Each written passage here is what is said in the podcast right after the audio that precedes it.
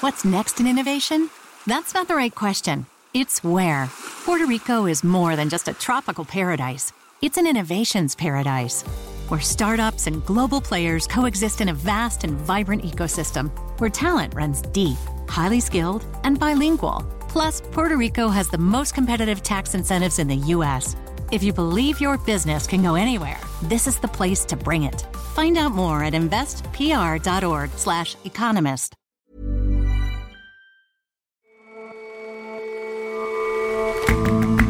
Hello and welcome to The Intelligence on Economist Radio.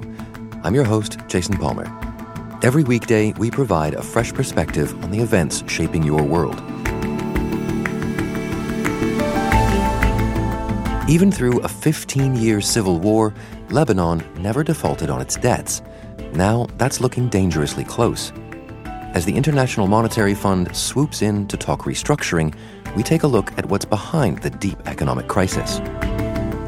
And if you want to attend Norway's Ice Music Festival, you better dress warmly. It averages minus 10 degrees Celsius. We pay a visit to hear the haunting compositions performed on instruments made from ice.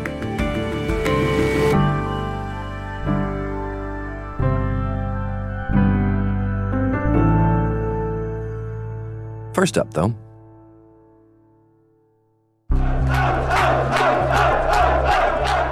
In 2016, Britain voted to leave the European Union. Let June the 23rd go down in our history as our Independence Day. It was a choice that could yet lead to independence of a different kind. A UK inside the EU will no longer be a reality. It is time to win Scotland's independence. Since the Brexit vote, the question of Scotland's future has grabbed the headlines. But as Ireland's parliament meets today, for the first time since a general election earlier this month, another secession is no longer as unlikely as it once seemed. For a long time, Irish unification was seen as a possibility, but not a particularly realistic one. Hamish Birrell is our public policy correspondent. That has changed over the past few years, and there's a number of factors that have come together to mean that growing numbers of people think it could now even happen in the next decade or so. A united Ireland might be on the horizon after a hundred years of division. One place to start with a story is for early 1920s, when the island of Ireland was split in two, creating a mainly Protestant north and a mainly Catholic south. The southern part of the island then gained independence from the United Kingdom. It wasn't, however, a particularly stable settlement for the north, and for the last four decades of the 20th century, there was a lot of instability in Northern Ireland. Free-born Protestant and all the lying about me will not stop me in my campaign in Ulster to keep Ulster out of the south of Ireland.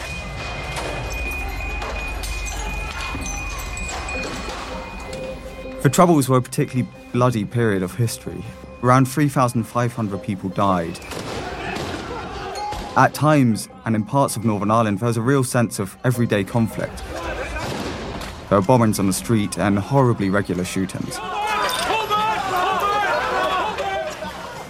At its root, it was a struggle over the constitutional status of Northern Ireland, whether it should be part of the United Kingdom or whether it should be part of the Republic of Ireland. That came to an end in 1998. Today is about the promise of a bright future, a day when we hope a line can be drawn under the bloody past. We must all seize the opportunity. Representatives from the major Northern Irish political parties signed the Good Friday Agreement, along with the Irish government and the British government.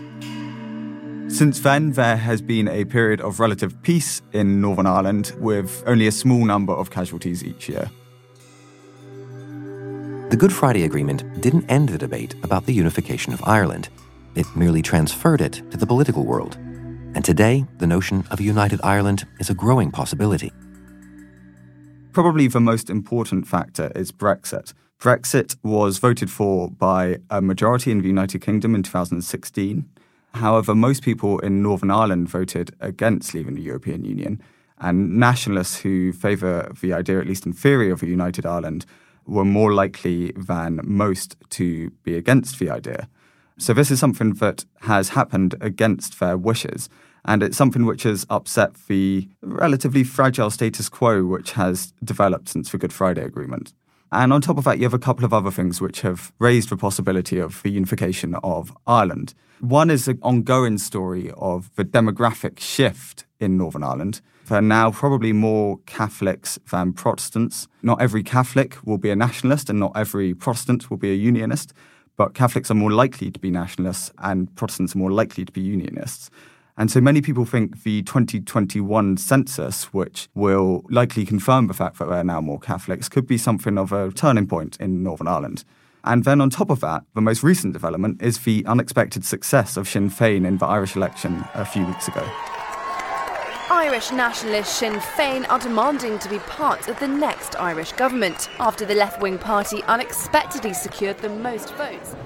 Sinn Féin has a deeply troubling past. From the 1970s on, it was the political wing of the Irish Republican Army, who are more commonly known as the IRA, and they are a paramilitary organisation which wanted to push the British state out of Northern Ireland. In the Irish election, they received a larger share of votes, and although it's not yet clear whether they will form part of a government, their success will push the issue of unification up the agenda. And so, even if there were a popular will for reunification for that process to begin, what is the process? We have to go back to the Good Friday Agreement, which very clearly sets out the process. It stipulates that if at any time it appears likely to the British Secretary of State for Northern Ireland that a majority of people would back unification, then Britain must call a referendum and honour its result. The most difficult thing is how to determine whether it appears likely. And there's a number of different ways this could be done. The most obvious would be to look at opinion polls. However, you'd probably have to take into account a range of different factors, including the demographics and electoral results. But one of the other considerations must be that this is a question with a, an extremely bloody history, right? Is there a sense that even opening this discussion would reopen old wounds, would make matters messy? It's incredibly hard to judge the risk of violence. For what it's worth, the police service in Northern Ireland suggests that paramilitary organisations are kind of much, much weaker than they used to be. But certainly British politicians worry about the possibility for violence, as do many of their Irish counterparts. The difficulty is if there is a rise in support for the idea of unification, and if the government in Westminster refuses to recognise that, then that would also be destabilising. So, suppose it happens and a referendum is called, and that is now, I suppose, a referendum on the possibility of Northern Ireland rejoining the EU. But there, there must be many bigger issues also to consider here. These are two functionally mostly separate nations. Yeah, of course. One of the big factors for why this moved up the political agenda is because the EU has made very clear that if the North did join the Republic, then they would automatically re enter the European Union and the government's own estimates of the impact of a trade deal with the European Union suggest that Northern Ireland would be worse off than the United Kingdom as a whole, which would be worse off than the status quo. So that's obviously an enormously attractive proposition to many people. But there are a huge range of things to consider, one of which would be Northern Ireland's fiscal deficit. Its tax intake at the moment is only enough to cover around two thirds of public spending, and Westminster makes up the rest. So, under unification, it is likely that the Irish government would be able to cover some of that. They'd also receive uh, additional funding, in all likelihood, from the European Union. But even taking that into account, there would probably still be spending cuts, which is a kind of tough prospect for many people in Northern Ireland where public services are in pretty bad shape. And then beyond that, you have huge questions of identity and important questions about the constitutional arrangements in Northern Ireland. And there are certain echoes here, I suppose, with Scotland in the sense that Scotland too voted to stay in the EU, whereas the UK as a whole, as we know, did not. And that has driven a push in Scotland for talks of another secession referendum and so on. Do you think all of this talk taken together speaks to a very different United Kingdom in the years to come? I think we're certainly entering into a very turbulent decade for the United Kingdom. If there was a vote in favour of independence in Scotland, that would also have implications for Northern Ireland. The United Kingdom, consisting just of England, Northern Ireland, and Wales, begins to look a bit incoherent. And that's not a fatal flaw for a state, but it is a serious one. One person I spoke to in Dublin suggested that unification is kind of like the pursuit of happiness. It's not something you should pursue directly. It's something that only ensues from a position of harmony and peace.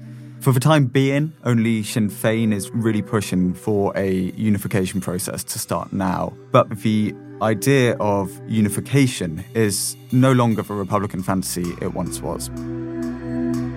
Hamish, thank you very much for your time. Thank you for having me.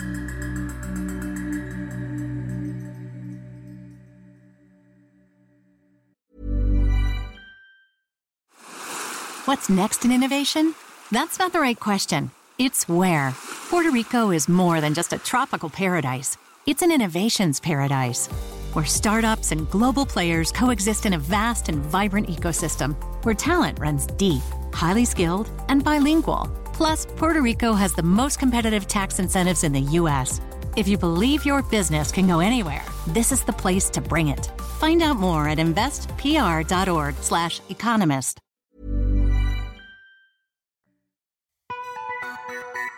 Lebanon is saddled with crippling debts and is on the brink of default. It's suffering through its worst economic crisis since the Civil War, and the problems are coming to a head. Yesterday, some of the country's dollar denominated bonds had their worst day on record. You walk down the street in Beirut, and on almost every city block, you hear snippets of conversation about banks and dollars and money. Gregg Carlstrom is our Middle East correspondent based in Beirut. The problem for both businesses and individuals right now is that whatever money you have in the bank, you can't access it. There are unofficial capital controls in place in Lebanon. Each bank, in some cases, each branch makes up its own withdrawal limits. And so for many Lebanese, this has become a weekly ritual. You go down to the bank, you take a number, you queue for hours, and you find out how much of your money you'll be allowed to withdraw. Uh, and it's quite low. It's maybe $300 a week, $200 a week, something like that. And for businesses, the unavailability of dollars has made it very difficult, if not impossible, to pay for imports, to pay suppliers. The crisis was one reason mass protests erupted last October, turmoil that prompted the resignation of the Prime Minister. Now, a new government is in place, and today it's meeting with a team of experts from the International Monetary Fund. The IMF is in Lebanon today as a possible first step towards bailing out a country that is teetering on the brink of default. Lebanon is struggling to cope with a public debt that is now more than 150% of GDP, which is one of the highest debt to GDP ratios in the world. And it has some difficult decisions to make in the coming weeks about whether or not to repay that debt or whether to restructure or default. And how likely is default then, to your mind? Lebanon has never defaulted on its debt before, even during the war, and it's a point of pride for many policymakers and economic officials in the country. But on the other hand, the situation has never been quite this bleak. The concern is that Lebanon simply may not have the foreign currency reserves to repay this debt. Now, the problem is about two thirds of Lebanon's debt is held by local creditors, specifically local banks. And so the worry is that a restructuring or a default, in addition to hurting the government's credit rating, would also decapitalize the entire banking sector. It would destroy banks, which are a pillar of the Lebanese economy. And then, of course, another chunk of this debt is held by foreign creditors. And the concern there is that if the government wanted to restructure, it may find itself tied up in court for years with creditors who take legal action against it. So, how did this turn into such a crisis, the worst since the country's civil war? Well, there are two main reasons Lebanon is in this situation. One of them is to sustain this currency peg. Since the 1990s, the Lebanese pound has been fixed at about 1500 on the dollar. To sustain that, the central bank has needed ever larger amounts of foreign currency. And so it set up this convoluted system, which the head of the central bank calls financial engineering, by which the central bank borrows money from commercial banks. It pays them above interest loans on maybe a one year certificate of deposit uh, and it uses those dollars to sustain the currency. But in effect, what this has become is a pyramid scheme where the central bank is borrowing ever larger amounts and now simply does not have enough hard currency to repay its obligations. The other issue is that Lebanon is a staggeringly corrupt country, and billions of dollars have gone missing from the government's budget. Billions of dollars have been wasted. And the situation has gotten worse since mid October when we started to see widespread protests across the country against exactly this sort of corruption and poor governance. Obviously, that's hurt tourism, that's hurt other sectors of the economy. The unrest has diminished somewhat since then, but that's also been a contributing factor. And so, how's the government handling that unrest amid this financial crisis? Well, for the first couple of months of the unrest, the government wasn't doing anything because there was no government. Back in October, the prime minister, Saad Hariri, resigned. And for the next few months, we went through a long period of horse trading while Lebanese politicians tried to name a new prime minister and tried to appoint a new cabinet. It was finally seated in January, the new government. It was billed as a technocratic government in the sense that many of the ministers are not members of the traditional political parties that have wielded power here since then. But many of them were appointed by or put forward by these parties. So there's a, a widespread belief that they're still beholden to the same sort of corrupt class of politicians that drove this country into this situation in the first place. We haven't heard much yet from the government in the way of specifics. In fairness, they've only been in office for a few weeks. But we really don't have a great sense yet of how they plan to approach this economic crisis. I think the first test will be this Eurobond payment that's due on March 9th, whether the government decides to meet its obligations and repay it, or whether it decides to effectively hold on to its dwindling foreign currency reserves and use those for needed imports of food and fuel and other things. But for the moment, the government is meeting with some potential new creditors in the form of the IMF, certainly not its first trip to the region. Are there any lessons you can draw from the IMF's previous programs in the Middle East? For now, the Lebanese government says it's not interested in taking a loan from the IMF because that loan would, of course, entail conditions and reforms that it would have to make. But uh, many economists think that by the end of the year, that may become inevitable because the country simply will not have enough money to import the goods that it needs. And so, yes, you can look at countries like Egypt and Jordan and Tunisia, all of which have received IMF programs over the past decades. And all of them have received praise for making some fairly difficult fiscal and monetary reforms. Egypt floated its currency, it's cut subsidies. Jordan has slashed fuel subsidies. Tunis has raised taxes. And all of these things have helped to tame unsustainable deficits. The problem is they haven't done the sort of structural reforms that might make these countries more attractive places to do business, which are the sorts of reforms that Lebanon sorely needs. It's a country that has almost no industrial sector, that exports very little, runs a very steep trade deficit every year. It's a country that is really starved for investment, but can't attract that because of a poor business climate. So, do you think that Lebanon can dig itself out of this hole without the IMF's help? Well, I think a lot of Lebanese are still hoping that someone outside the country will step in to save them. This is typically what happens when Lebanon gets into economic trouble. A wealthy Gulf state or perhaps a European state steps in to bail them out. There's not much appetite for that right now. The Gulf states have little interest in supporting Lebanon. European powers offered the country $11 billion in loans two years ago if it only made a few fairly simple reforms. It hasn't done that yet. And so there's not much appetite for bailing out the country. So Lebanon may find itself in a position where the IMF is truly the lender of last resort. Gregg, thank you very much for joining us. Thank you.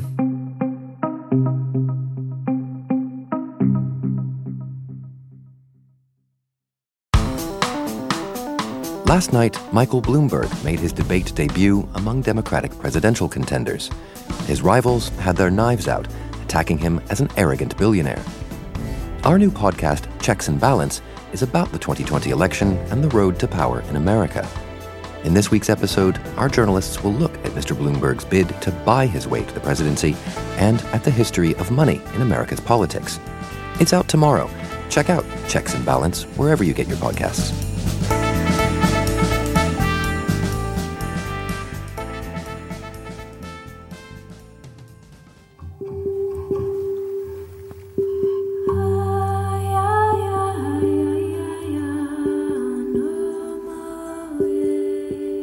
Each year, next to a glacial lake in Finse, Norway, the Ice Music Festival takes place. It doesn't just get its name from the February weather. All the instruments, from the drums to the horns, harps, and chimes, are made from ice. You can see and hear nature when you play ice music. Maria Skranes sings with the festival. It's very special, and the sound of ice, it's like nothing else. It's really beautiful and it's it's kind of nature's voice. I'm not the soloist, the ice is the soloist, and I'm kind of the back backing band.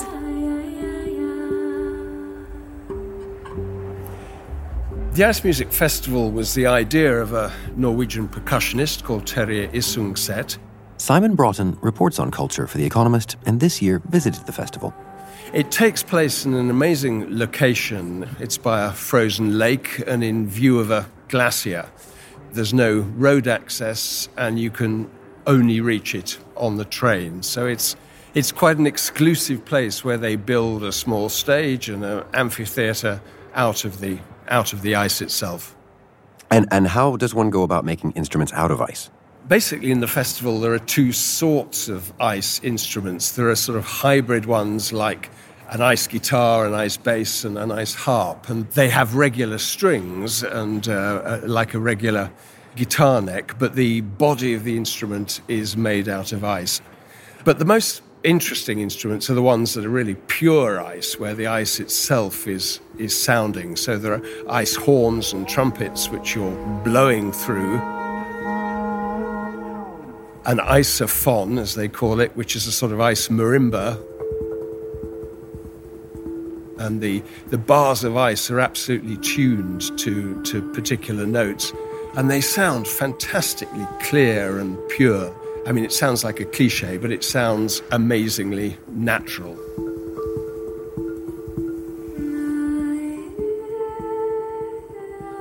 So, why is it that Mr. Isungset created this?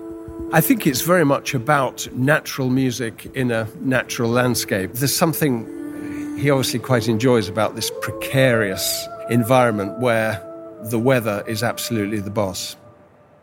Weather is really the master of everything. You have the glacier as a backdrop, or I would say the melting glacier, and it's 99% pure nature.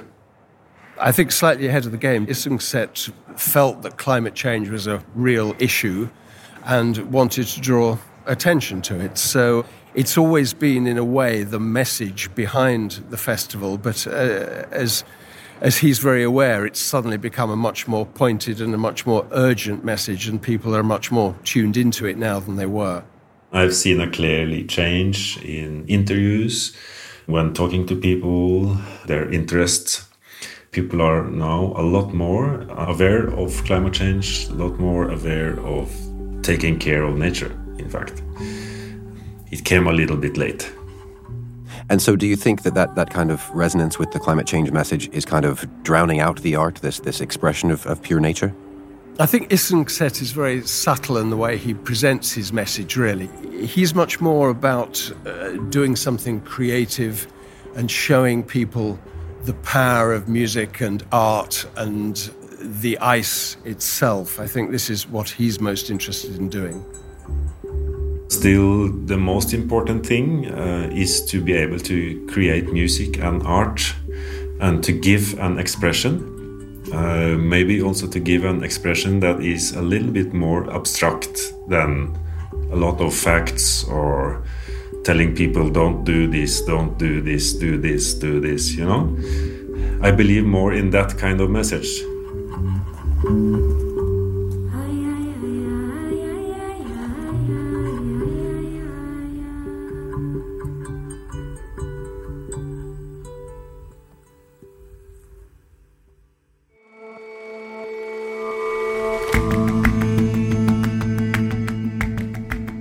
For this episode of The Intelligence.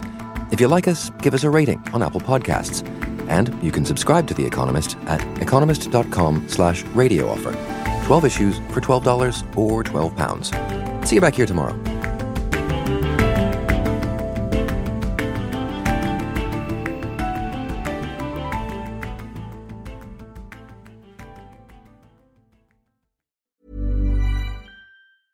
Businesses have long had to cope with the impact of business cycles. Now, they must address not just cycles, but cyclones. Storms spin up seemingly out of nowhere, irrespective of the ups and downs of the overall economy.